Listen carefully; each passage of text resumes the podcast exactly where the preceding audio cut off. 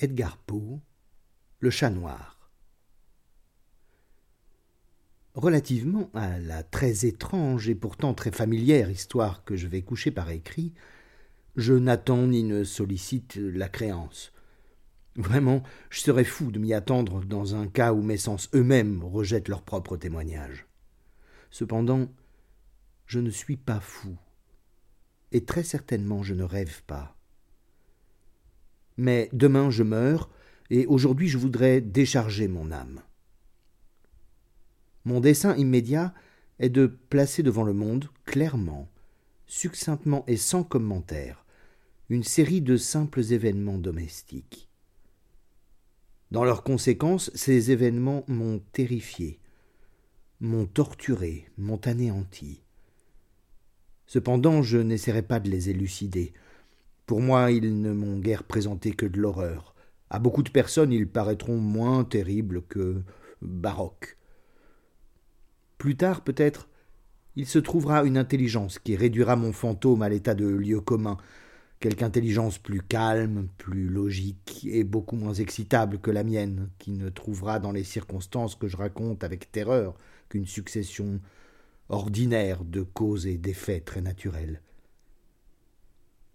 Dès mon enfance, j'étais noté pour la docilité et l'humanité de mon caractère.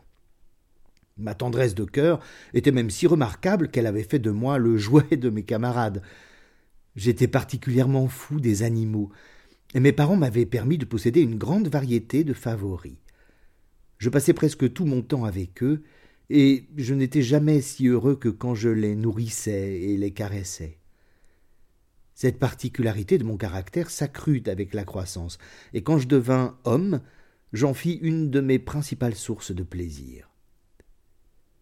Pour ceux qui ont voué une affection à un chien fidèle et sagace, je n'ai pas besoin d'expliquer la nature ou l'intensité des jouissances qu'on peut en tirer.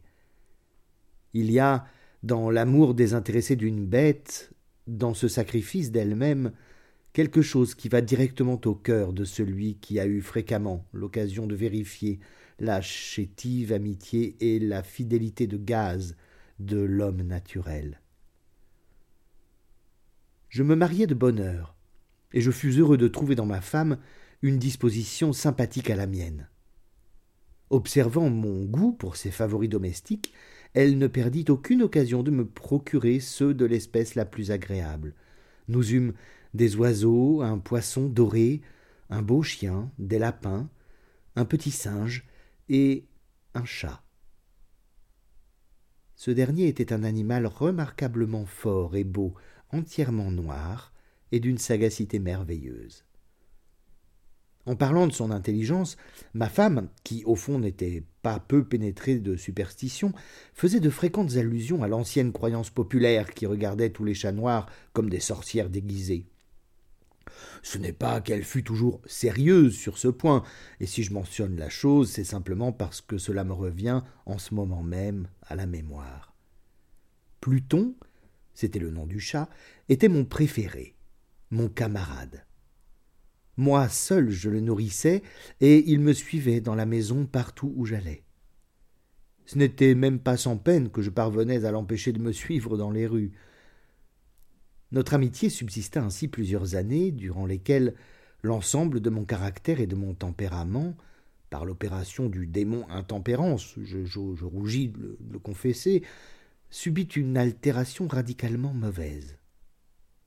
Je devins de jour en jour plus morne, plus irritable, plus insoucieux des sentiments des autres. Je me permis d'employer un langage brutal à l'égard de ma femme. À la longue, je lui infligeais même des violences personnelles. Mes pauvres favoris, naturellement, durent ressentir le changement de mon caractère. Non seulement je les négligeais, mais je les maltraitais. Quant à Pluton, toutefois, j'avais encore pour lui une considération suffisante qui m'empêchait de le malmener, tandis que je n'éprouvais aucun scrupule à maltraiter les lapins, le singe et même le chien, quand par hasard ou par amitié il se jetait dans mon chemin. Mais mon mal m'envahissait de plus en plus. Car quel mal est comparable à l'alcool, et à la longue Pluton lui-même qui maintenant se faisait vieux et qui naturellement devenait quelque peu maussade, Pluton lui-même commença à connaître les effets de mon méchant caractère. Une nuit, comme je rentrais au logis très ivre, au sortir d'un de mes repères habituels des faubourgs, je m'imaginais que le chat évitait ma présence. Je le saisis. Mais lui, effrayé de ma violence, il me fit à la main une légère blessure avec les dents. Une fureur de démon s'empara soudainement de moi. Je ne me connus plus. Mon âme originelle sembla tout d'un coup s'envoler de mon corps, et une méchanceté hyper diabolique, saturée de gin, pénétra chaque fibre de mon être. Je tirai de la poche de mon gilet un canif, je l'ouvris, je saisis la pauvre bête par la gorge et, délibérément, je fis sauter un de ses yeux de son orbite. Je rougis, je brûle, je frissonne en écrivant cette damnable atrocité. Quand la raison me revint avec le matin, quand j'eus cuvé les vapeurs de ma débauche nocturne, j'éprouvais un sentiment moitié d'horreur, moitié de remords pour le crime dont je m'étais rendu coupable. Mais c'était tout au plus un faible et équivoque sentiment, et l'âme n'en subit pas les atteintes. Je me replongeais dans les excès, et bientôt je noyais dans le vin tout le souvenir de mon action. Cependant, le chat guérit lentement. L'orbite de l'œil perdu présentait, il est vrai, un aspect effrayant, mais il n'en parut plus souffrir désormais. Il allait et venait dans la maison selon son habitude. Mais comme je devais m'y attendre, il fuyait avec une extrême terreur à mon approche. Il me restait assez de mon ancien cœur pour me sentir d'abord affligé de cette évidente antipathie de la part d'une créature qui jadis m'avait tant aimé, mais ce sentiment fit bientôt place à l'irritation.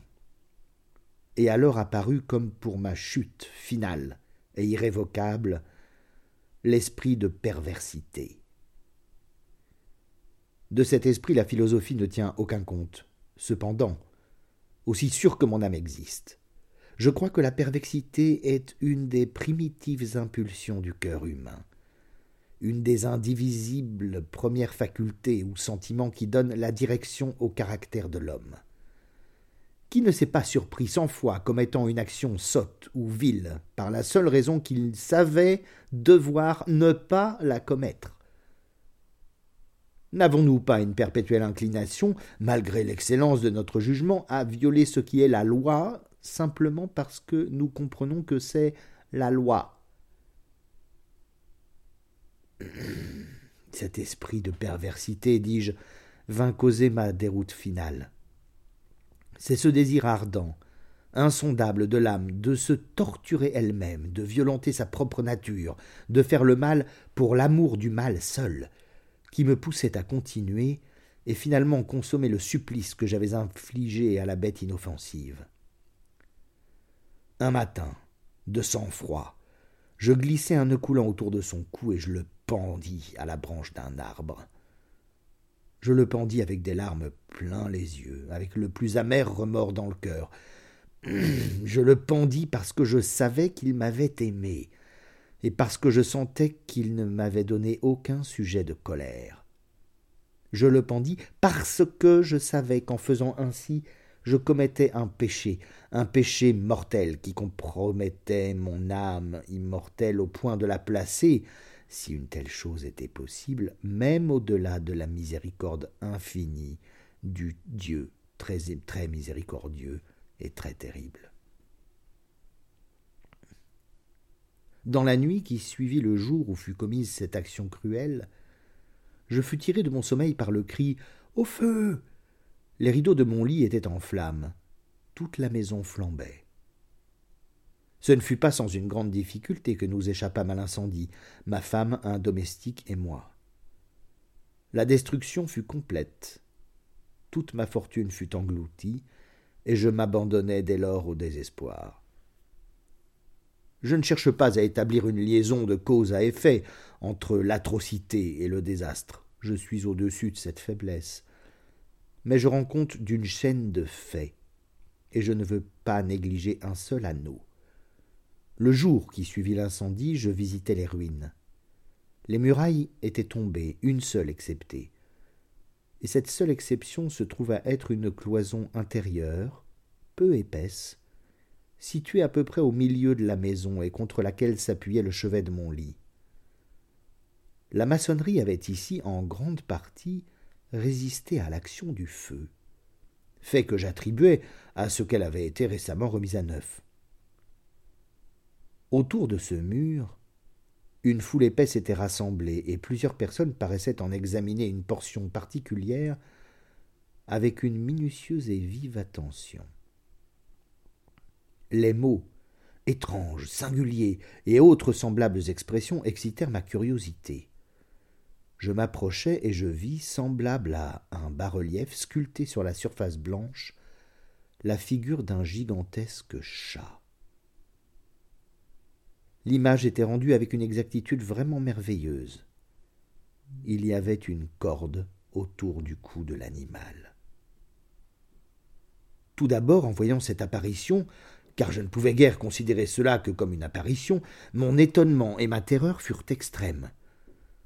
Mais enfin la réflexion vint à mon aide. Le chat, je m'en souvenais, avait été pendu dans un jardin adjacent à la maison.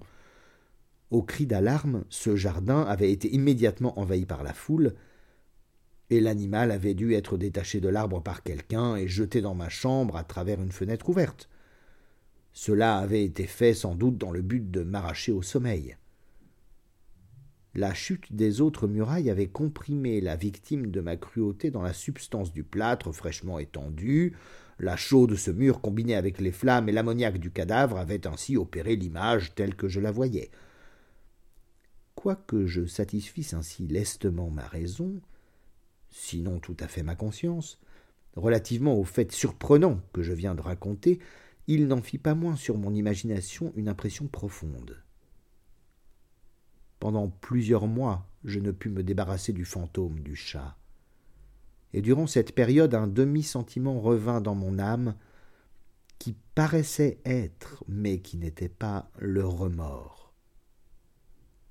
J'allais jusqu'à déplorer la perte de l'animal et à chercher autour de moi, dans les bouges méprisables que maintenant je fréquentais habituellement, un autre favori de la même espèce et d'une figure à peu près semblable pour le suppléer.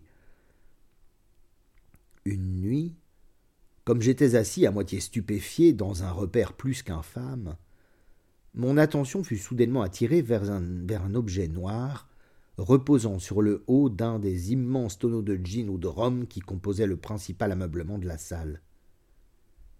Depuis quelques minutes, je regardais fixement le haut de ce tonneau, et ce qui me surprenait maintenant, c'était de n'avoir pas encore aperçu l'objet situé dessus.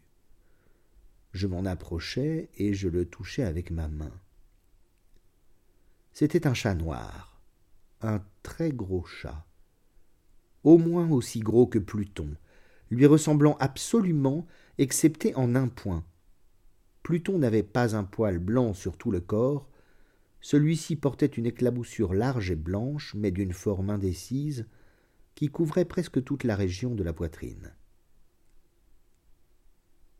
À peine l'eus-je touché qu'il se leva subitement, ronronna fortement, se frotta contre ma main, et parut enchanté de mon attention.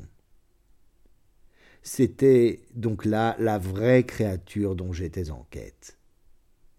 J'offris tout de suite au propriétaire de le lui racheter, mais cet homme ne le revendiqua pas, ne le connaissait pas, ne l'avait jamais vu auparavant. Je continuai mes caresses, et quand je me préparais à retourner chez moi, l'animal se montra disposé à m'accompagner. Je lui permis de le faire, me baissant de temps à autre et le caressant tout en marchant. Quand il fut arrivé à la maison, il s'y trouva comme chez lui et devint tout de suite le grand ami de ma femme. Pour ma part, je sentis bientôt s'élever en moi une antipathie contre lui. C'était justement le contraire de ce que j'avais espéré, mais je ne sais ni comment ni pourquoi cela eut lieu. Son évidente tendresse pour moi me dégoûtait presque et me fatiguait. Par de lents degrés, ces sentiments de dégoût et d'ennui s'élevèrent jusqu'à l'amertume de la haine. J'évitais la créature. une certaine sensation de honte et le souvenir de mon premier acte de cruauté m'empêchèrent de le maltraiter. Pendant quelques semaines, je m'abstins de battre le chat ou de le malmener violemment, mais graduellement, insensiblement, j'en vins à le considérer avec une indicible horreur et à fuir silencieusement son odieuse présence comme le souffle d'une peste. Ce qui ajouta sans doute à ma haine contre l'animal fut la découverte que je fis le matin, après l'avoir emmené à la maison, que, comme Pluton, lui aussi avait été privé d'un de ses yeux. Cette circonstance toutefois ne fit que le rendre plus cher à ma femme, qui, comme je l'ai déjà dit, possédait à un haut degré cette tendresse de sentiment qui jadis avait été mon trait caractéristique et la source fréquente de mes plaisirs les plus simples et les plus purs. Néanmoins, l'affection du chat pour moi paraissait s'accroître en raison de mon aversion contre lui. Il suivait mes pas avec une opiniâtreté qu'il serait difficile de faire comprendre au lecteur. Chaque fois que je m'asseyais, il se blottissait sous ma chaise ou il sautait sur mes genoux, me couvrant de ses affreuses caresses. Si je me levais pour marcher, il se fourrait dans mes jambes et me jetait presque par terre, ou bien enfonçant ses griffes longues et aiguës dans mes habits, grimpait de cette manière jusqu'à ma poitrine. Dans ces moments-là, quoique je désirasse le tuer d'un bon coup, j'en étais empêché, en partie par le souvenir de mon premier crime, mais principalement, je dois le confesser tout de suite, par une véritable terreur de la bête. Cette terreur n'était pas positivement la terreur d'un mal physique, et cependant je serais fort en peine de la définir autrement. Je suis presque honteux d'avouer, oui, même dans cette cellule de malfaiteur, je suis presque honteux d'avouer que la terreur et l'horreur que m'inspirait l'animal avaient été accrues par une des plus parfaites chimères qu'il fût possible de concevoir. Ma femme avait appelé mon attention plus d'une fois sur le caractère de la tache blanche dont j'ai parlé, et qui constituait l'unique différence visible entre l'étrange bête et celle que j'avais tuée. Le lecteur se rappellera sans doute que cette marque, quoique grande, était primitivement indéfinie dans sa forme, mais lentement, par degrés, par des degrés imperceptibles et que ma raison s'efforça longtemps de considérer comme imaginaires, elle avait à la longue pris une rigoureuse netteté de contour. Elle était maintenant l'image d'un objet que je frémis de nommer. Et c'était là surtout ce qui me faisait prendre le monstre en horreur et en dégoût, et m'aurait poussé à m'en délivrer si je l'avais osé. C'était maintenant, dis-je, l'image d'une hideuse, d'une sinistre chose. L'image du gibet. Ah Lugubre et terrible machine, machine d'horreur et de crime, d'agonie et de mort. Et maintenant, j'étais en vérité misérable au-delà de la misère possible de l'humanité, une bête brute, dont j'avais avec mépris détruit le frère, une bête brute engendrée pour moi, pour moi, homme façonné à l'image du Dieu très haut, une si grande et si intolérable infortune. Hélas, je ne connaissais plus la béatitude du repos, ni le jour, ni la nuit. Durant le jour, la créature ne me laissait pas seul un moment, et pendant la nuit, à chaque instant, quand je sortais de mes rêves pleins d'une intraduisible angoisse, c'était pour sentir la tiède haleine de la chose sur mon visage, et son immense poids, incarnation d'un cauchemar que j'étais impuissant à secouer, éternellement posé sur mon cœur. Sous la pression de pareils tourments, le peu de bon qui restait en moi succomba. De mauvaises pensées devinrent mes seules intimes, les plus sombres et les plus mauvaises de toutes les pensées. La tristesse de mon humeur habituelle s'accrut jusqu'à la haine de toute chose et de toute l'humanité. Cependant ma femme, qui ne se plaignait jamais, hélas, était mon souffre-douleur ordinaire, la plus patiente victime des soudaines, fréquentes et indomptables éruptions d'une furie à laquelle je m'abandonnais dès lors aveuglément. Un jour, Elle m'accompagna pour quelques besognes domestiques dans la cave du vieux bâtiment où notre pauvreté nous contraignait d'habiter. Le chat me suivit sur les marches raides de l'escalier, et m'ayant presque culbuté la tête la première, m'exaspéra jusqu'à la folie. Levant une hache, et oubliant dans ma rage la peur puérile qui jusque-là avait retenu ma main, j'adressai à l'animal un coup qui eût été mortel s'il avait été porté comme je le voulais. Mais ce coup fut arrêté par la main de ma femme. Cette intervention m'aiguillonna jusqu'à une rage plus que démoniaque.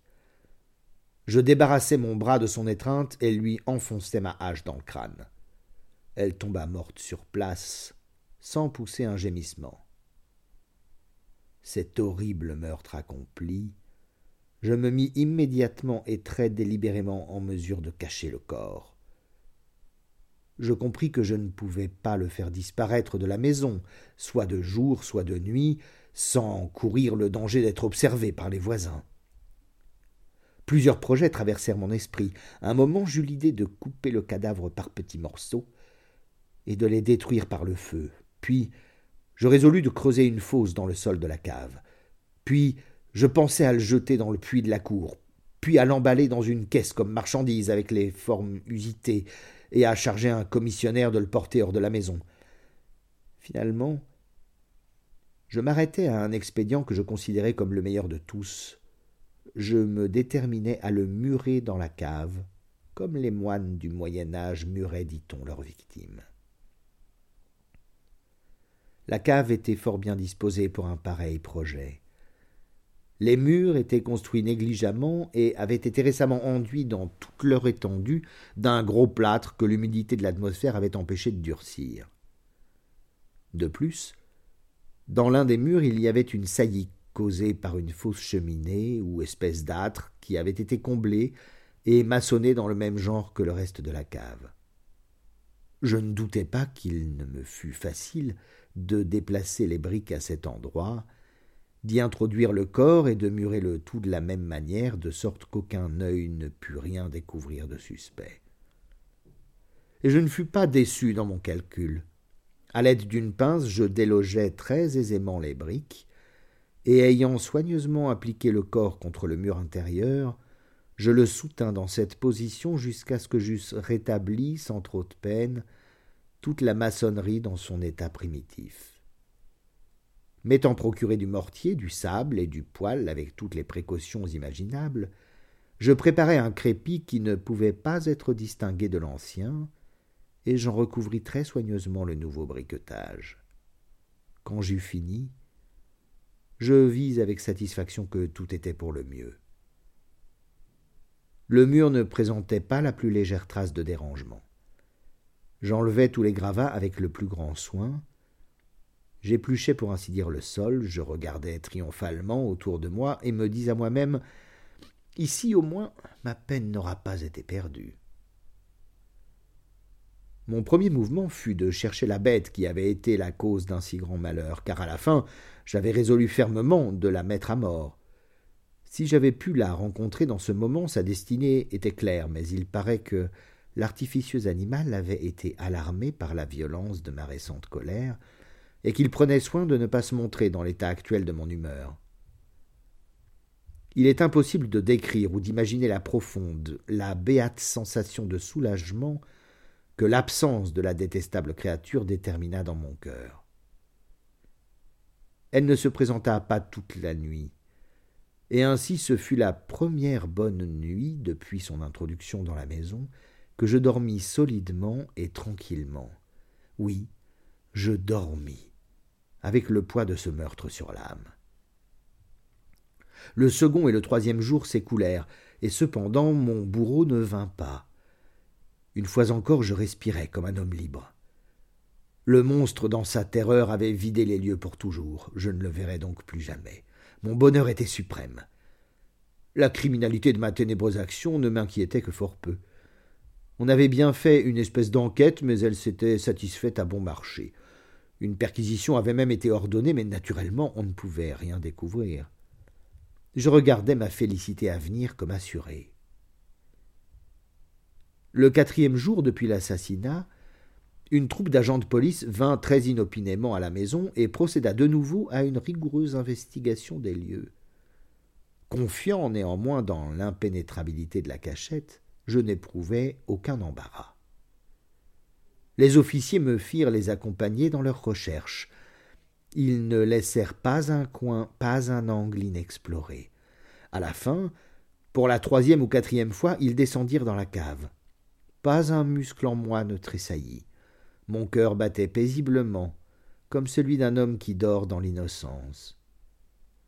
J'arpentais la cave d'un bout à l'autre, je croisais mes bras sur ma poitrine et me promenais çà et là avec aisance. La police était pleinement satisfaite et se préparait à décamper.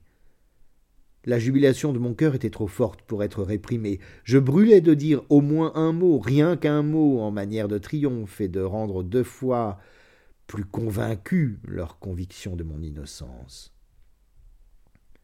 Gentlemen, dis-je à la fin, comme leur troupe remontait l'escalier, je suis enchanté d'avoir apaisé vos soupçons. Je vous souhaite à tous une bonne santé et un peu plus de courtoisie. Soit dit en passant, gentlemen, voilà, voilà une maison singulièrement bien bâtie. Dans mon désir enragé de dire quelque chose d'un air délibéré, je savais à peine ce que je débitais. Je puis dire que c'est une maison admirablement bien construite. Ces murs est-ce que vous partez, gentlemen? Ces murs sont solidement maçonnés. Et ici, par une bravade frénétique, je frappais fortement avec une canne que j'avais à la main, juste sur la partie du briquetage derrière laquelle se tenait le cadavre de l'épouse de mon cœur. Ah, qu'au moins Dieu me protège et me délivre des griffes du l'archidémon. À peine l'écho de mes coups était-il tombé dans le silence qu'une voix me répondit du fond de la tombe. Une plainte d'abord voilée et entrecoupée comme le sanglotement d'un enfant, puis bientôt s'enflant en un cri prolongé, sonore et continu, tout à fait anormal et anti-humain, un hurlement, un glapissement moitié horreur et moitié triomphe, comme il en peut monter seulement de l'enfer, affreuse harmonie jaillissant à la fois de la gorge des damnés dans leur torture et des démons exultant dans la damnation. Vous dire mes pensées, ce serait folie. Je me sentis défaillir et je chancelais contre le mur opposé. Pendant un moment, les officiers placés sur les marches restèrent immobiles, stupéfiés par la terreur. Un instant après, une douzaine de bras robustes s'acharnaient sur le mur. Il tomba tout d'une pièce. Le corps, déjà grandement délabré et souillé de sang grumelé, se tenait droit devant les yeux des spectateurs.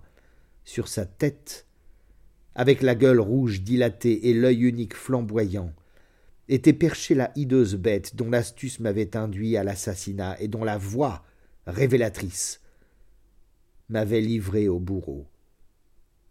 J'avais muré le monstre dans la tombe.